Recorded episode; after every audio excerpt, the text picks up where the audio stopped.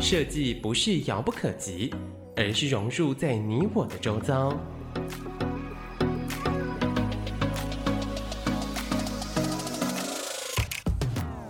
设计台湾，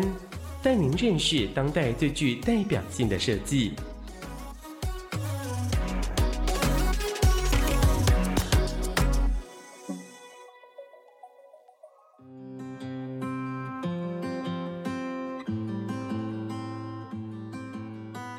欢迎各位听众朋友来到设计台湾，每个礼拜天下午三点到四点，台北广播电台 FM 九三点一播出。我是节目主持人台湾设计研究院张基义。那今天我们非常高兴邀请到立建筑事务所主持建筑师廖伟立廖建筑师来跟大家打个招呼。好，院长你好，各位朋友大家好。好，廖建筑师是我非常呃敬仰的我们的建筑的前辈哈。哦是台湾这一块土地上，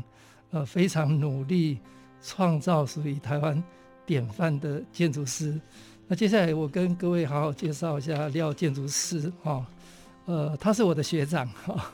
呃，我们都是淡江毕业的哈。那廖建筑师后来到东海研究所，那还有到美国 s i a r c 非常能量的一个地方哈。那他从九一年。成立了立建筑事务所，呃，到现在已经二十年。那廖建筑师是得奖无数，从二零零四年的日本 SD Review 有王宫桥的景观桥啊，那更早还有呃东眼山森林游乐区的自导式公厕，那这个也获得二零零二年的日本 SD Review 的年度奖。那廖建筑师，呃，更在二零零七年获得中华民国杰出建筑师奖。那还有二零零九年是台湾建筑奖的首奖，是云林呃劳工与老人捶球场。那更在二零一零年，呃，基督教救恩之光也获了获得了台湾建筑奖，呃，Perspective Award，还有美国宗教建筑奖。等等国际大奖，那最近还有礁溪长老教会，呃，也得遍了国内的所有的大奖，包括美国的国际宗教建筑奖，呃，还有各类的奖。那中间还有一个比较经典的作品，就是毓秀美术馆，也得遍了很多的大奖，呃，台湾建筑奖二零一六的建筑奖首奖，那还有二零一六的 WA。呃，建筑成就奖。那廖建筑师有很多的经验跟资历。那最近二零二零年哦，就去年，廖建筑师在台中有一个实构组的建筑展。那二零一九年还有一个个人的个展，在台北科技大学杂木林进入哦，就廖伟立的建筑建筑个展。那这个造成建筑界很多人的呃讨论啊，跟呃跟呃参观哈。那廖建筑师可以说是台湾现在在这块土地上呃创造属于台湾本土多元呃建筑能量的一个经典的建筑师啊，所以我非常高兴，也非常荣幸呃邀请到廖廖建筑师来跟大家分享。所以第一段，请廖就就是分享，呃，你从小是在什么样的环境，呃，长大？那这个环境对你有什么影响？或者你学习的过程有没有一些比较特别的经验，影响你一辈子？好，那因为我从小是在那个台湾西部。呃，滨海的一个城镇啊，叫通宵嘛，哈。嗯。那通宵比较知名，就是说它的一个地景特色，就是有一条这个通宵溪，就是七等生小说里头的场景，就是一条沙河嘛，哈。那另外我们有一条河叫，呃，那个南河溪。那南河溪大部分都是暖河。那那两个河流交界的地方，就有一个叫跳水谷。那跳水谷就是我们小时候。小朋友很喜欢去游泳探险的一个地方，那常常因为我们是男孩子嘛，都有一个冒险的一个精神，常常这个衣服一脱，裤子一脱，那就光溜溜的下去游泳。那很多人就游过去再游回来，很多小朋友没有游回来就死掉了。哦，真的、啊？那就哎、欸，对，那就有点有点像成年礼一样，你去那边哦、呃、体验你那个生活的一个、嗯、一个空间。那另外就说那个通宵的一个沙河很特别，就是说每年夏天台风一来的时候，因为它底下就是沙嘛哈，那那很多那个泥土就从那个山虎头山上夹杂下来，那隔天那整个河面就好像沉淀了一层那个。泥土好像弹簧一样，下面还有流沙，嗯、小朋友就会哦跑到那个那个河道的一个中间呢，跳跳跳，然后不小心那脚就就穿进去了，那下面还有沙在流，所以那样的一个生活场景，就是说让我体验到那种自然的一个一个能量跟不一样的一个一个方式，让我的一个身体还有我的一个心灵的一个知觉的一个经验，跟大自然有很大的一个连接。那另外就是说，我很喜欢，就是说，因为家境比较贫穷嘛，小时候都跟我哥哥会上到虎头虎头山去捡柴火。那每次捡完柴火要下山的时候，你就可以看到整个通宵镇，因为通宵镇那时候也没有经过特别的哦知名的建筑师设计啊怎么样，但是你就可以看到，哎，炊烟袅袅，那个红墙灰瓦，哦，那万家灯火。你可以感到一种非常强烈的一种一种场所精神这样。那另外就是说，小时候我们通宵很重要的一个城镇的一个中心就是那个慈惠宫嘛，啊，那慈惠宫呢也比较特别，就说它没有一般我们的慈惠宫那个庙都拜观音的嘛，哈，都面对大海，但是它面对大河，面对那个通宵溪，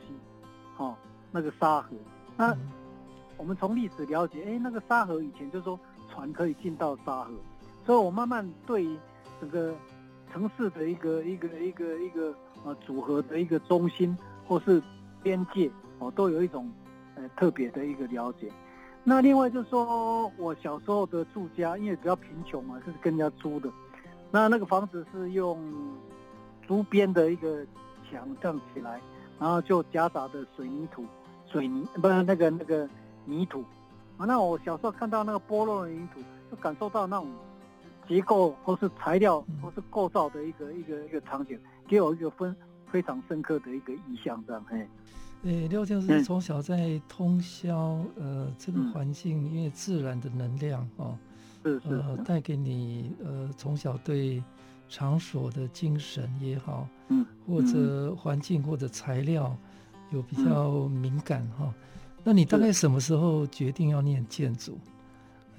我大概就是高中的时候。哦，高中的时候，嗯、那我也比较特别，就是说，在因为我们家旁边有一口井，嗯、那旁边有一棵尤加利树。嗯，那我小时候差不多十岁的时候就，因为小朋友有我我个人呢，有一个很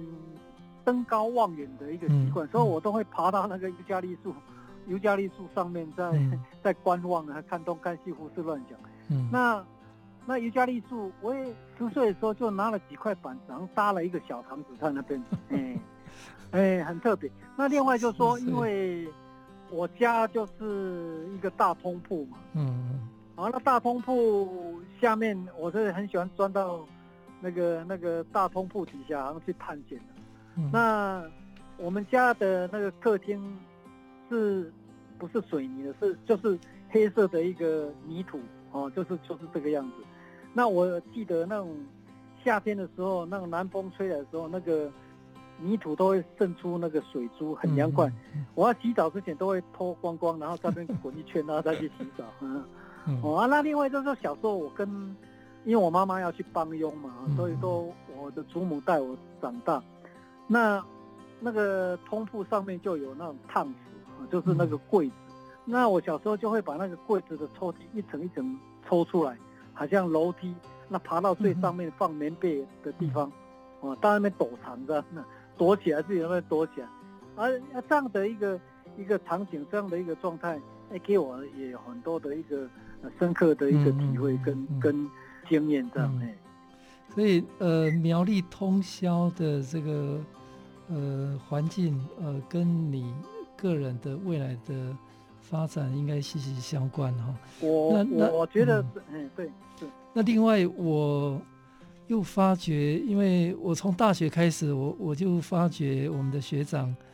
呃，廖建筑师大概是我们专业里面领域里面哈手哦最巧，嗯，free hand 画的最好哦。所以你在什么样的一个环境下发展出个人用手来记录环境的点点滴滴，那么敏感，用用手来来处理这些这些？应该应该是从高工慢慢开始，因为我、嗯、我也没有拜师，但是我、嗯、我我觉得没有拜师反而让我有一种自由啊，嗯哦、啊，所以我我我我看到别人的画的很好的时候，我自己也想尝试着一个画。嗯、那对我来讲，画画有一点像。像一种信仰跟一种看见啊，嗯、所以我觉得只要我有一支笔、一张纸，嗯、我就可以可以把自己心中的一个想法很快的一个呈现。欸、那另外念高工，我觉得高工那时候的训练有一点像德国的包豪斯的一个学校，呃、嗯，那就是你要学习砌砖、学习抱木头，嗯、呃，学习敲那个混凝土，啊，学习。画这个施工图，那我觉得那个都有一种，也有非常一种真实的一个一个一个一个信念。你可以接触材料，你可以接接触构造啊，跟一般大学直接的一个理论学习的方式就有一点不太一样。嘿，是。那廖建筑师学习的经验也比较特别，而且很丰富哦。廖建筑师因为从小在苗栗的环境，呃，对五感的体验哈，动手哦。那后来又高工哈，有这个包豪斯实作的精神。嗯、那后来到淡江，又到东海，那甚至到美国三亚，这个都很不一样的的一个教育环境。你们跟跟我们完整的稍微大概简单聊一下这几个有什么不一样？好，我我我想先小时候在通霄，嗯、就说那个小学那一段过程到、嗯、到国中那一段过程，我觉得就是用我自己的。身体的一个啊，我譬如说我眼睛看见的，我五感感受到的，我去体验周遭的一个环境。嗯、那到高峰，我刚才提到，就是我觉得比较比较务实的对对材料啦、结构啊、构造啊，一种一种一种透过亲自的一个触摸跟体验的一种一种了解。嗯、我觉得那个对我来讲也非常的一个一个宝贵。那到淡江，我觉得。湛江，我觉得给我给我最大的印象，当然就是非常的一个自由，嗯，还有那整个地理的一个场景，譬如说我们那个观音山脉啦，还有草屯山脉啦，哈，还有那个那个淡水的一个河口，还有淡水的一个老街跟哦，它里头的很多的老房子跟庙，我我常常利用闲暇的时候就自己拿着一支笔的画画，大概。我脚程可以到的地方，我就画到了、嗯哦。那那当初会画那些东西，可能有一点，好像希望把那种双眼留不住的东西哈、啊，把它记录下来。嗯、那那时候因为可能时代进化的很快哈、哦，很多东西你画一画，哎，没多久去它就不见了，这样的一种状态。嘿，嗯、那那我觉得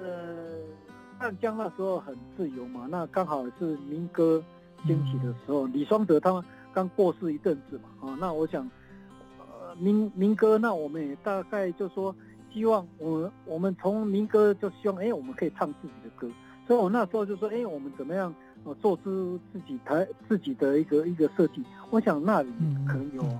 慢慢的一个萌芽。当然，在淡江里头也碰到不错的一些老师，就像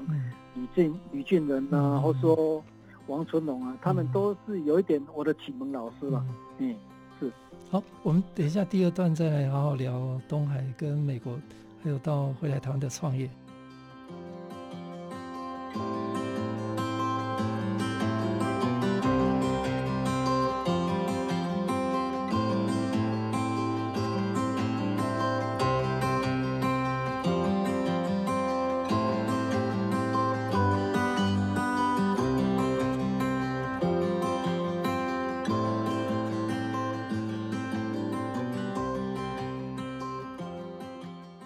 各位听众朋友来到设计台湾，每个礼拜天下午三点到四点，台北广播电台 FM 九三点一播出。我是节目主持人，台湾设计研究院张基义。呃，今天非常高兴邀请到立建筑师事务所主持建筑师廖伟立建筑师来跟大家聊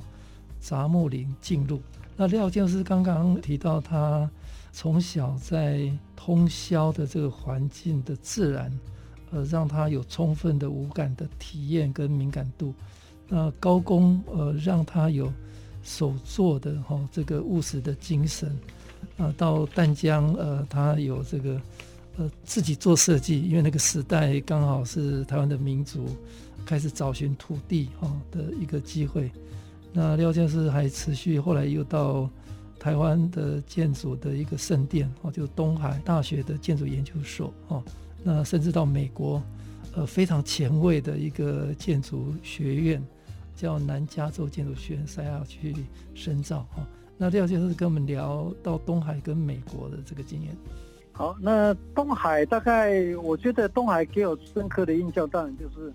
论文的一个制作。那时候我的指导老师是关华山老师哈。那、嗯、我想这个论文是一件事情，但最重要就是那个校园给我一个很大的一个一个一个影响哈。那我们做在那边过了非常舒服的一个三年哈。那早晨就去。吃完早餐就去游泳啊，那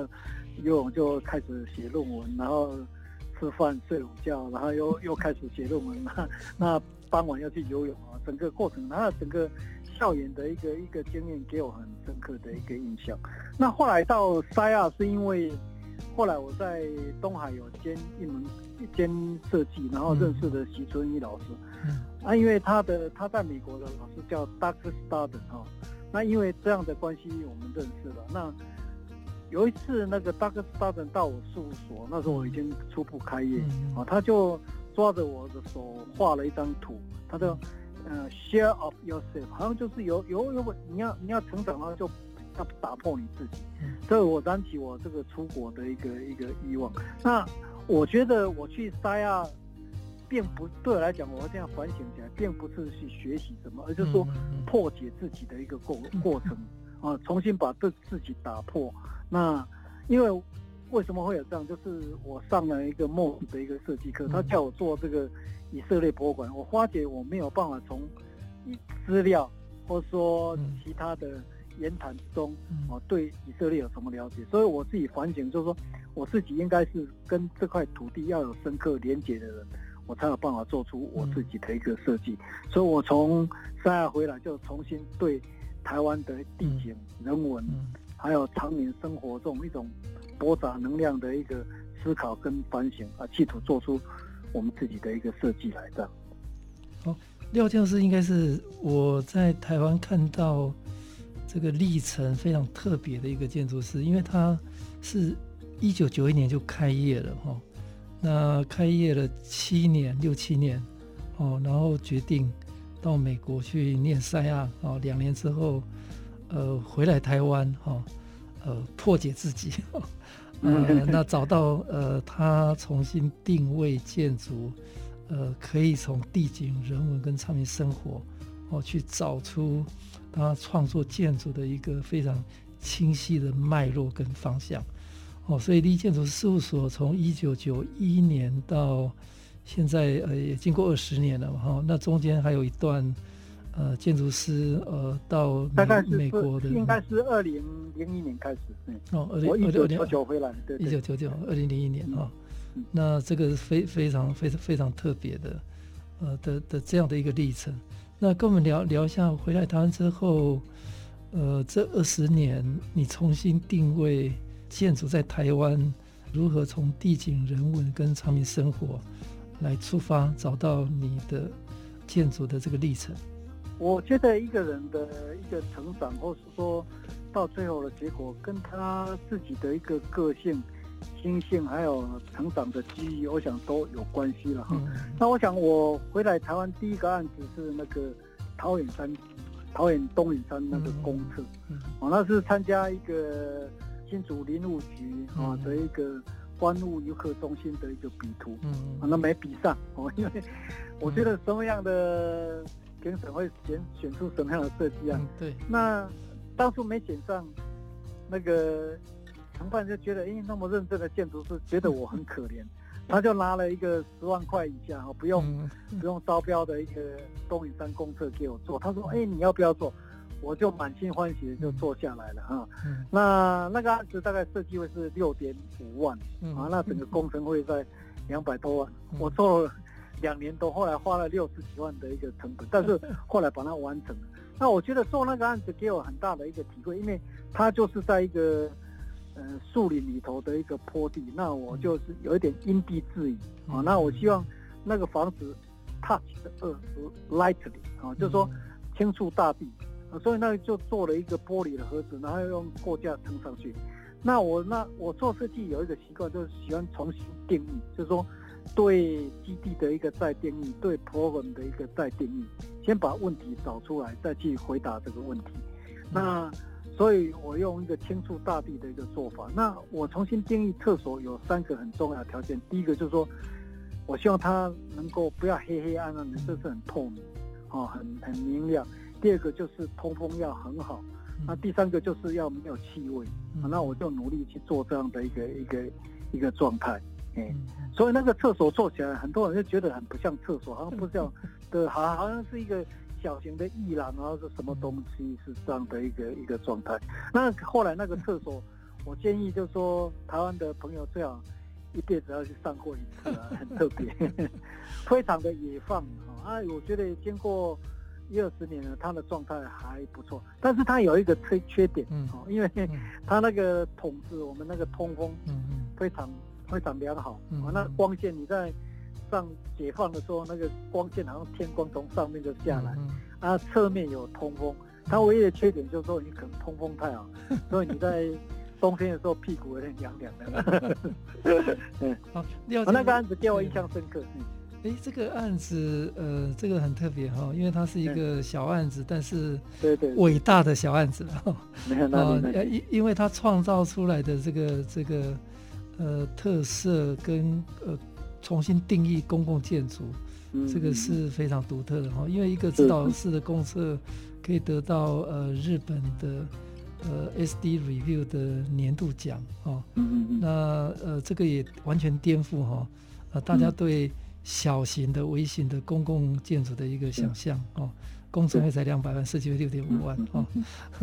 那清除大地，重新定义部分哦。那这个方式是不是后来还是？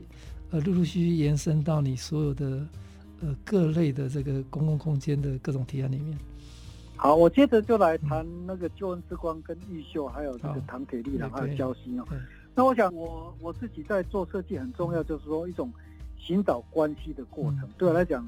就是寻找跟土地、跟历史、跟人、跟自然等等的一个关系。那救恩之光，我也重新定义什么叫做教会，因为。那台中，它是在台中一个一个没有纹理的一个城市的一个一个角地。那我重新定义教堂，教堂对我来讲，教会不只是教会，它它也是社区的活动中心，也是人们心灵的一个 Seven Eleven。那在城市里头，因为那个基地比较小小，你要都要有点高层化嘛。那对我来讲，刚好创创造了一个机会，因为对我来讲，外面是一个熟。比较舒适的一个机会，那我就创造了一个中介空间，哦，让人从行走的时候心情慢慢沉淀下来，然后再往高处，然后再再到圣殿，啊，那圣经也讲，就是说上帝的殿是建在高处，那也符合这个结构构造的精神，因为我们上面要比较大的，哦，比较大的空间，下面比较小的空间，那刚好也跟这个诺亚方舟。哦，在山上建造那个意象哦，某种程度的一个媒合这样，哎，这是那个救恩之光的一个状态这样，嘿。对，那这个基督教救恩之光救恩教堂嘛，哈，嗯，那这个案子重新定义的教堂，因为在一个混乱的都市环境里面，是，呃，他整理出一个非常清晰、非常有别于呃。日常环境的一个嗯。呃新的空间哦，那这个案子也得获得了呃二零一零年台湾建筑的佳作奖哦，还有 Perspective 呃 Award 二零一二哦，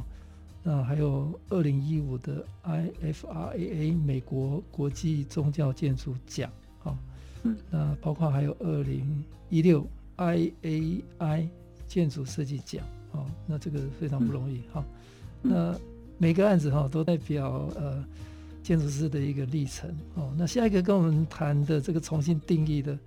义秀美术馆，我想我我想 救恩之光那个教堂除了完成教堂，嗯、就是说弟兄姐妹聚会的场所、嗯，我也希望它跟城市有某种程度的一个呼呼应。对对，对，啊，所以。所以有些评论者会觉得，哎、欸，这个救恩之光教堂做起来有一点，嗯、它有一点城市感，哦、就是说好像跟台中这个城市有某种程度的一个连接，相互相互的一个状态，但是它有自己的诶对话的一个独特性，是吧？嗯，是有这个这个呃蛮特别的哈。嗯，对话过程当中，他又重重新呃定义了，是是。好，那另外一我我想廖教师另外一个。作品的高峰是玉秀美术馆哈，因为这个玉秀美术馆是真的很特别哈，呃，大家都呃慕名而去哈，因为这个案子得到二零一六的台湾建筑首奖，跟我聊一下。啊，那个玉秀美术馆，当然我觉得它本身定义就是台湾的一个写实美术馆哈，但是它不是以收藏为主，我觉得业主也很有很有很有想法，他希望建造一个平台，可以 promote 台湾年轻艺术家跟。啊，国际接轨的一个一个地方啊，然后他希望这个整个的美术馆它是由下而上啊，不是由上而下。然后他我们在做这个美术馆之前，我们就有成立一个筹备处，那筹备处就展览我设计的一个模型，然后这是在一楼，那二楼就找那个年轻艺术家来来做展览，就有一点有点有点在试营运的一个一个一个状态。那我们还在这个。平林这个地区，就是说它废弃的一个啊街道或巷弄，我们整理成一个巷弄美学啊，让让这个艺术哦在在地方慢慢扎根。那另外，我们把废弃的一个空地啊整理成那个平林的一个故事馆。那更重要，我们希望这个房子完成的时候，那里有一个平林小学，那希望小学生就可以呃上美术课就到这个美术馆。然后后来这个概念，我这个呃彭彭墨的非常好，就。现在到目前为止，大概五六年了嘛，哈、嗯，那台中部地区大概已经有六十几档的一个学生哦、嗯，都来这边哦上过课，这样。那我觉得就希望用艺术的一个方式，然后跟地方连接啊，然后跟地方产生一种劳动，这样。嘿，哦，艺术美术馆代表的是创造一个平台，让台湾的年轻艺术家与国际对话，哈。而且它不是在大城市，哈，是在是是。是在南投嘛，哈，呃，这个非常特别的一个呃自然的呃呃的环境里面，呃，创造一个巷弄的美学，哦，也创造呃学校的一个学习的平台。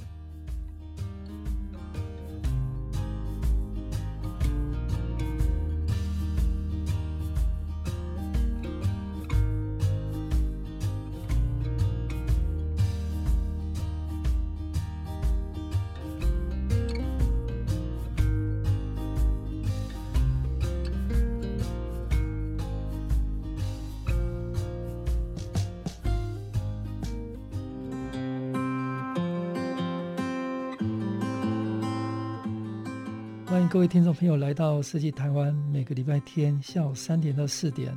台北广播电台 FM 九三点一播出。我是节目主持人台湾设计研究院张基义。呃，今天非常高兴邀请到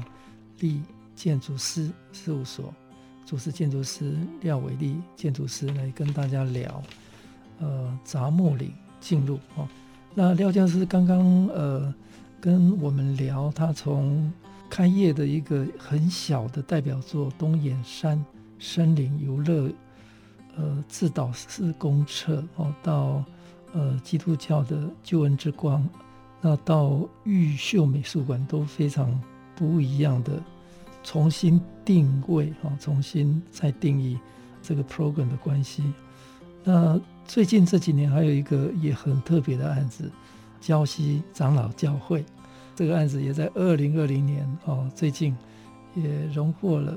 IFRAA 美国国际宗教建筑奖的这样一个荣誉，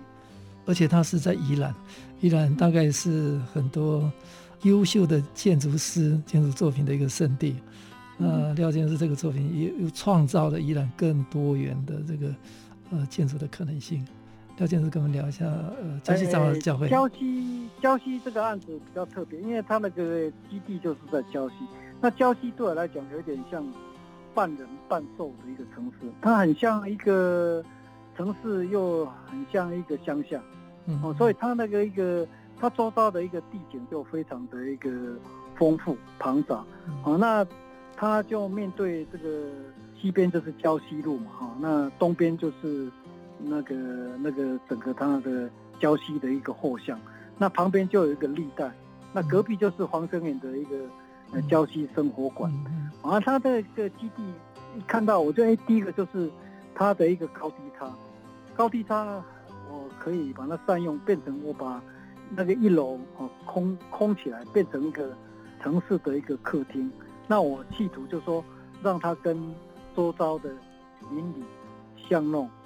社区啊做一个很好的一个连接。那另外，我用结构构造的一个方式，一楼就一个四颗类似四颗房角石的东西，撑了一个主堂。所以那个你进到一楼就有。有一个像洞穴的一个一个感觉，那四面八方的一个风也进来了，然后那个阳光也进来了，甚至旁边种的那个四季桂花的香味也进来了，那那个一楼就变成一个非常多用途的一个一个一个空间。那这个空间我也希望进去的时候不要，我希望这个教会就是说礼拜一到礼拜天都有人，哦，所以我我。我这个大大门那个空旷的一个空间是礼拜一到礼拜五都开放，然后它可以做跳赞美操啦，还有很多的艺文的活动啦，或是学生的一个，因为有一个小的一个幼稚园在我们这个房子里头，那可以多做一种延伸。那礼拜六、礼拜天我们就把那个大门关起来，从右边那个塔楼进去。那我希望那个空间是有压放的一个过程，就是说你从外面。概念是是一样，但处理手法是不一样。那有一点东方有眼的概念，一进去一组二引三通，那经过空间高低的变化，明亮的一个转折，然后再到较人性的空间。那构造上，那四个房角石把这个上面的一个轻构架有一个有一个金属构架，跟里头有一个木构架把它撑起来，那这是它的一个主堂。嗯，所以我们在。地面层要到第二层的时候，那结构的方式就把圣跟属刚好把它分开来，在那边交界。嗯，那四颗房角石上上面的屋顶又变成这个小组哦，可以可以讨论的一个空间。嗯，哦，那另外就是那个房子的主堂的一个构造就变成双层的。那双层的一个处理说法就是在处理这个室内跟室外的一个边界哦，边界的一个方式。所以那个。双面的一个皮层，我这个窗户都可以通风啊。上面用，好像我们台湾常见的那个工厂的那个排风塔，就把风排掉了哈。啊，里头那个木构造里头，所以我所有的那个管界都是都是明管啊，友好维修。嗯。然后整个的蛋形的木构造是从这个弟兄姐妹在这个旷野地或是森林里头祷告的一个意象传达过来，然后说。它是一个框架的一个结构，那其实对框架结构，那光线就从侧面进来，然后对音响的是好好事。那另外我也把那个原来旧教堂的那个废弃的砖再回收到一楼的那个四颗房角石，还有废弃的那个那个木木框啊门啊都回收到主堂去。嗯那希望跟这个记忆有一个很好的一个一个一个连接。那另外就是说室内到室外，有创造了那个中介空间。让很多那种模糊的一个空间，可以让使用者自己去定义上生活上。嗯，呃，所以这个礁溪长老教会很特别，就呃重新定义哈，呃、嗯、生活哈。那我我还发觉廖建师还有一个系列是很特别的，就是桥梁哈。因为我我我相信在台湾的建筑师大概很少数哈，呃有设计桥梁的能力。哦，或者经验哦，那廖建师，呃，一路从最早的二零零一年，呃，他有一个交大景观桥的这个概念哈，到二零零四年，呃，王宫渔港景观桥也得了，呃，得了国际的奖项，到二零一五一六哈北港天空桥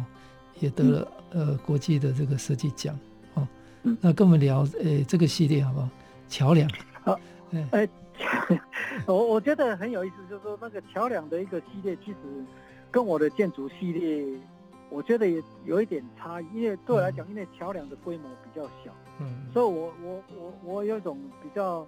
在我建筑之前。的一个是实验性的一个、嗯、一个创作的一个方式，所以我胆子就就就比较大哈。更但我觉得更具有实验性。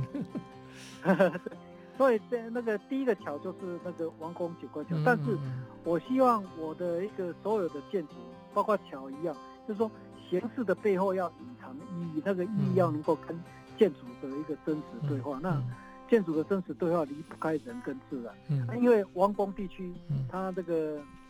呃，每年的呃那个那个九月到七月到到九月，这个海风这个非常的热，那隔年这个冬天它又非常的寒冷，所以那个桥就用折纸的一个概念哦，然后做成可以很建筑化的一个一个桥，那可以挡风也可以遮阳。那对我来讲，桥应该不只是桥，它不只是让人从 A 到 B 经经过，那它可以。在那边停留，可以在那边表演，可以在那边发生很多事件，哦、嗯，所以所以衍生出不同的一个一个一个桥的一个地景。那我觉得桥很重要，我也希望它可以跟周遭的环境做某种程度的一个连接的。嗯、那所以所以就有后来的鹿港这个唐铁力了。嗯、那我大概花了十年的一个时间，哇它有有现在现在那时候第一期完成的有一个。女儿桥嘛，再来一块就是天空之桥。现在第三期有从，希望从北港可以连接到新港，嗯、那整个做一个一个连接。我我我那个整个就是好像有一个像城市城市的一个脊椎，嗯，哦，然后把它建立起来，然后跟场所跟场景或是居民的生活日常能有很好的一个对话，然后慢慢再长出去这样这样的一个想法。嗯。廖建师除了在建筑的创作哦，还有包括、嗯、呃这个地景哦，嗯呃那基础工程桥梁以外哈，那廖建师还有一个很特别的特点，就是他有呃很多的这个国际的展览的经验啊，嗯呃包括二零零五年深圳双年展哦，二零零六北京建筑双年展。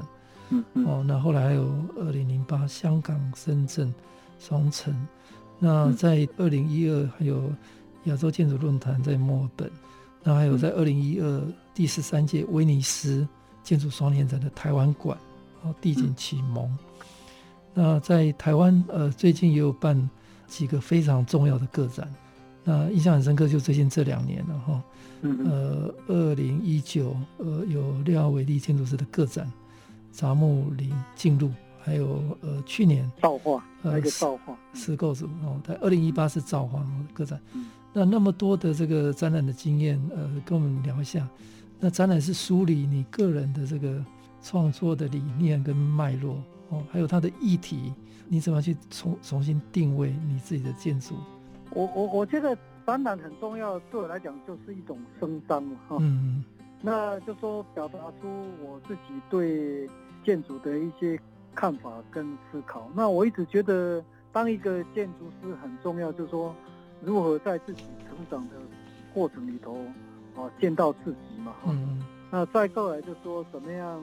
见到天地嘛，哈、嗯，那在第第三个境界说见到众生，所以说这这里头就会问到就是说我如何做建筑嘛，啊，我为什么要做建筑这样的一个状态，嘿，嗯，哎，那这几个。哎，跟我们聊一下哈，就是大概有几个关键字是跟廖建筑师你个人的创作跟你你个人的风格相扣的哈。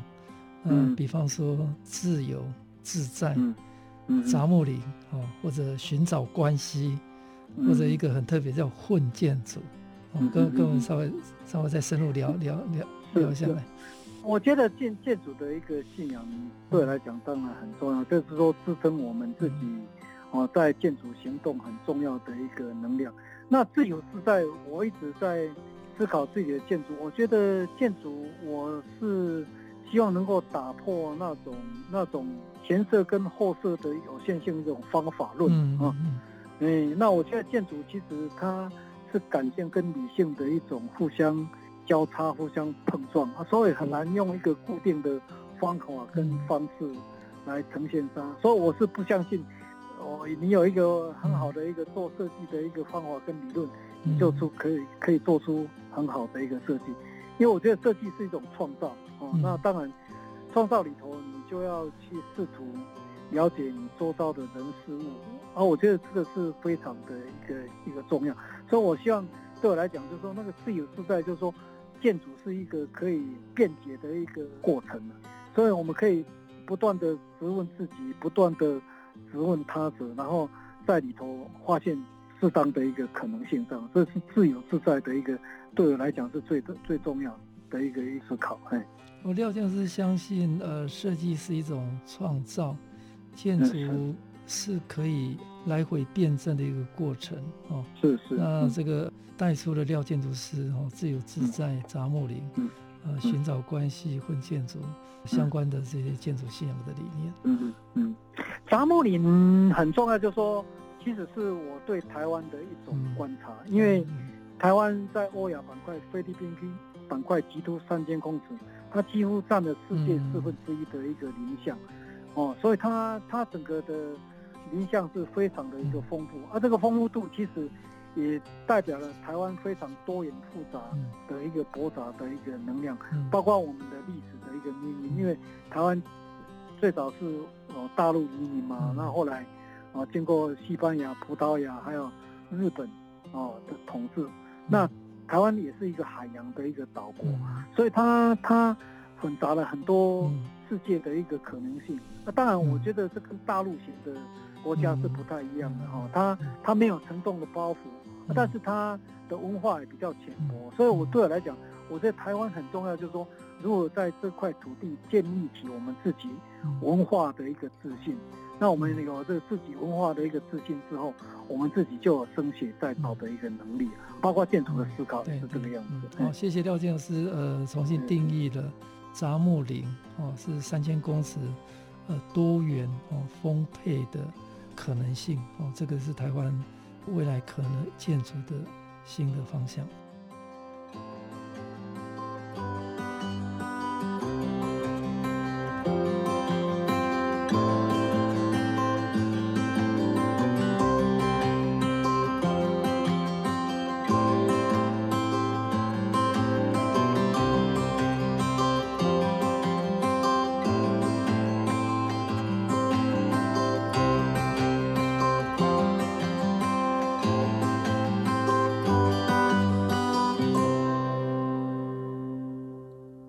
欢迎各位听众朋友来到设计台湾，每个礼拜天下午三点到四点，台北广播电台 FM 九三点一播出。我是节目主持人，台湾设计研究院张基。今天非常高兴邀请到力建筑师事务所廖伟立主持建筑师跟大家聊杂木林进入。那廖建筑师跟大家刚刚分享了他很多非常特别的作品，建筑啦、桥梁啦。环境甚至是展览，那我最近也很好奇，我有观察到廖建老师在台湾又创造了很多新的这个风格跟特色。那他除了他的手特别敏锐以外，这几年他的作品都有一个非常优秀的台湾典范的营造团队，呃，廖明斌呃董事长的呃这个团队把他的作品做到营造上的一个极致啊。所以我很很很好奇，一个优秀的建筑师怎么有机会跟一个那么好的营造团队有非常良好的互动，共同共创出好的建筑作品哦。那另外一个我也是很好奇，我常常看到廖建筑师，呃，非常努力，非常认真，他一有空档哦，都会邀呃各种人到他事务所去对话嘛，哦，谈谈建筑哦。那这个是呃一个建筑师，他对不管是作品如何被落在这个土地，完美的一个渴望，或者探讨他自己的建筑的这个定位跟可能性的一个非常积极的方法。呃，跟我们聊一下这两个。我先倒过来回答。嗯、好，因为我觉得对我来讲，我喜欢找不同的一个专业或是不同理念的人来谈。我觉得对我来讲，我希望能够还是一种破解自己的一个过程。嗯、因为对我来讲说，不断的学习别人，但是很重要是不断的发现自己。自己。哦，那透过因为别人就就是自己一个很好的一个一个镜镜子。那我觉得差异这件事情很重要，嗯、就是说，因为我只要太固定自己的一个想法，嗯、那我觉得让自己就会受限的。那我一直试图在自己成长的一个过程里头，可以破除这样的一个障碍。嗯，因为每一个人在他丰富的一个人生的一个当中，都有很重要的一个可取之处。这也为什么我很喜欢看很多嗯。呃，经典的一个小说，或是经典的一个建筑一样，我觉得那个经典就是一辈子的一个能量。那你可以，我可以看到很多不一样的一个思考的一个方式。啊，这是第一点。那第二个，我觉得跟廖总的机缘是因为是罗斯伟院长的一个推荐的啊。因为我觉得建筑师最痛苦，就是说你花了很多时间，花了很多生命，然后做出来案子，只要被这台这个这个。营造厂搞砸了，大部分人都是被搞砸了。因为台湾的整个营建的一个体系其实是非常不专业的。那难得有廖董这样的一个哦，这个营造的一个专业，因为他是我东海的一个学长，嗯、哦，所以他自己本身啊，他有非常丰富的一个实战的一个经验。哦，那补充一下，呃，廖廖董事长是清水工房工坊对清水工坊的一个负责人。哦，那。我们有一点像难兄难弟一样，就是说，但是我觉得他常常讲一句口号，就是说，像我建筑师都出一张嘴巴嘛，他他他就做嘛，一共跳一次水工，一出烂啊。其实我们是一种互动的一个状态，啊，他都会尊重我设计的创意，但是他常常也从他实物的一个经验里头，哦，给我很多的一个提醒。还有他一个长项，他就说他他对这个。机电空调整合能力也是非常好的一个人，所以我很喜欢在我设计的一个阶段，我就找他一起来讨论。假如私人的案子，我都会呃尽快推荐他给业主，然后在这样的过程，我们就互相讨论。第一个，我们可以把成本控制到一个程度；第二个，我们可以，因为建筑很重要，就是说建筑很重要就是空间性嘛。那空间性里头，我们如果把结构性、构造性、材料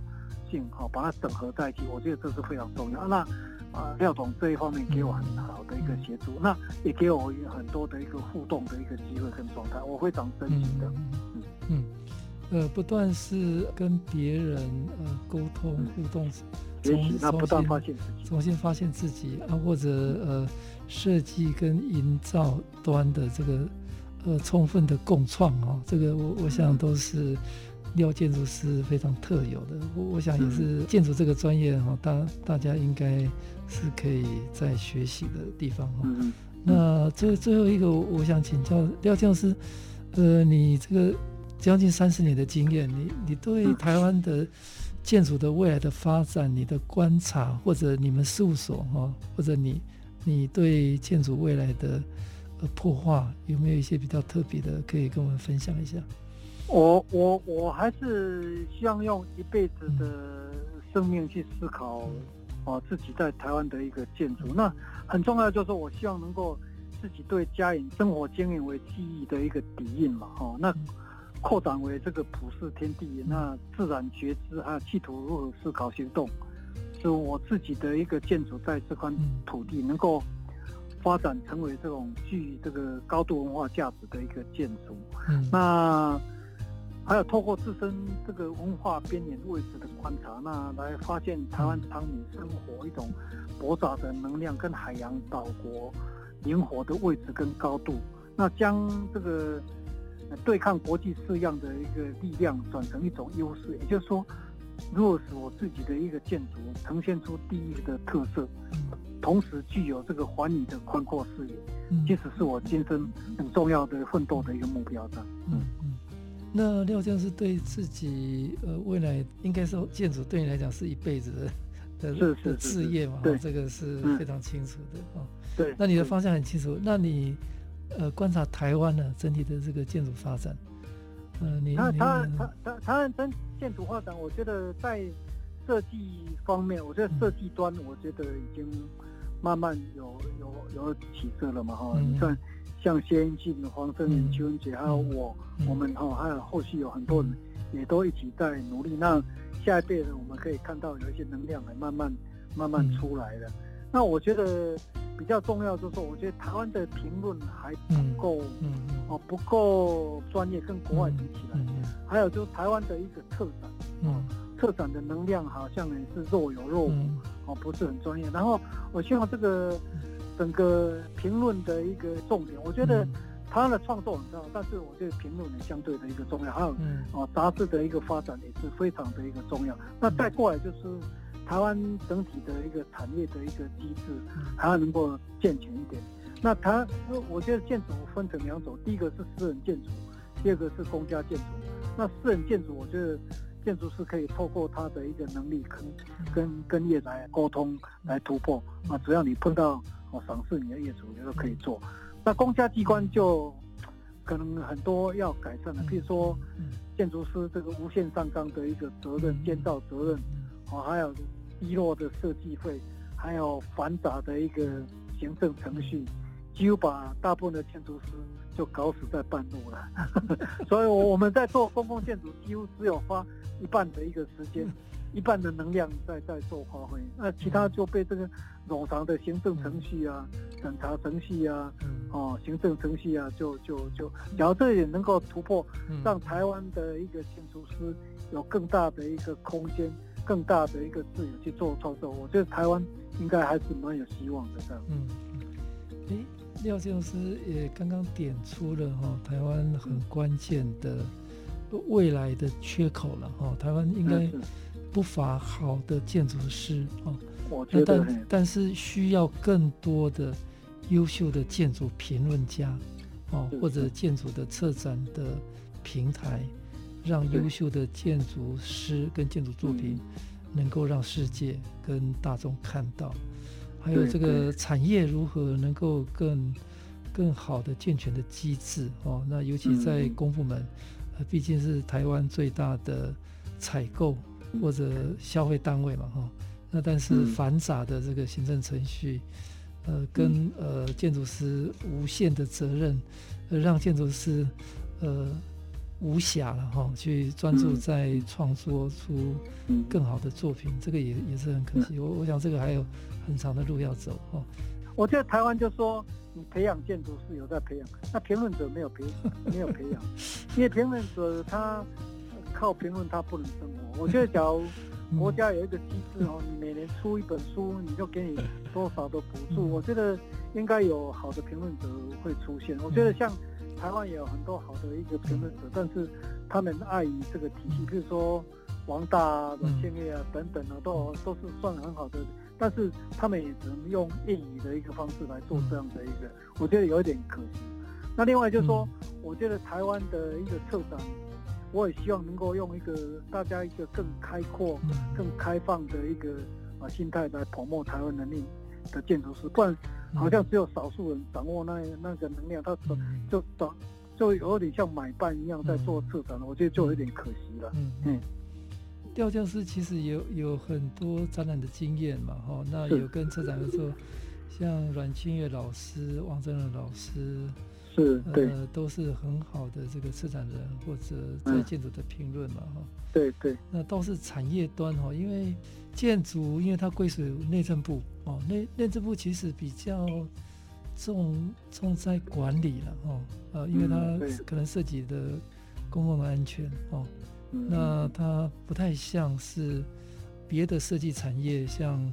比方说平面设计的、工业设计的哦啊，或者其他的多媒体，呃，或者其他的，它可以产业化的，这个都。都在经济部，所以经济部就比较容易用产业的这个这个政策去去扶持。是是，他他假如这样的话，看不到这一块的重要性。嗯、对对，就很可惜。也许未来台湾应该有一个机会，可以跨部会来共同推动哦。整体的一个大的设计产业，因为因为这个，呃，其实也是台湾设计研究院成立的很重要的目标了。对啊，所以所以我觉得院长可以 大大来努力。我觉得设计研究院，我觉得未来有很大可以发挥的一个空间。因为设计研究院非常清楚，我们认为台湾其实有足够好的设计专业哦，但是缺乏的话就是欣赏、喜欢设计的公部门跟消费大众。对对对。哦，所以我们如何去创造更好的平台，让大家 appreciate 设计？设计不是额外附加的，它是可以创造更好的国家品牌。呃，生活的体验哦，它那那它是生活的必须。那我有这样，我我我想，呃，设计的产业才才有可能呃比较正向的蓬勃发展。对我，我觉得设计的产业那个蓬勃发展有很多正面的一个意义，它可以提升整个的环境，那当然整个的文化的一个深度，还有人民的一个。的品味，我觉得都可以透过啊这样的一个产业的一个提升啊，来跟着提升。啊我觉得就说，以后我们自己怎么样在这块土地好好的一个生活，我觉得这个是很重要的一个方式。因为我觉得除了安身之外，我觉得地命很重要，就是说你怎么样在这块土地啊，透过什么样的一个方方式，我们怎么样去。哦，食食衣住行，我觉得都是非常的一个重要。哎，嗯，好，谢谢廖建筑师最后一段。好，谢谢院长跟大家分享。呃，设计产业事实上可以带动更好的呃全民的生活品质。哦，那这个也是大家、嗯、呃可以共同来努力的方向。是是，是。那今天谢谢立建筑师事务所组织建筑师廖伟立建筑师跟大家谢谢张院长丰富的精彩的分享，谢谢。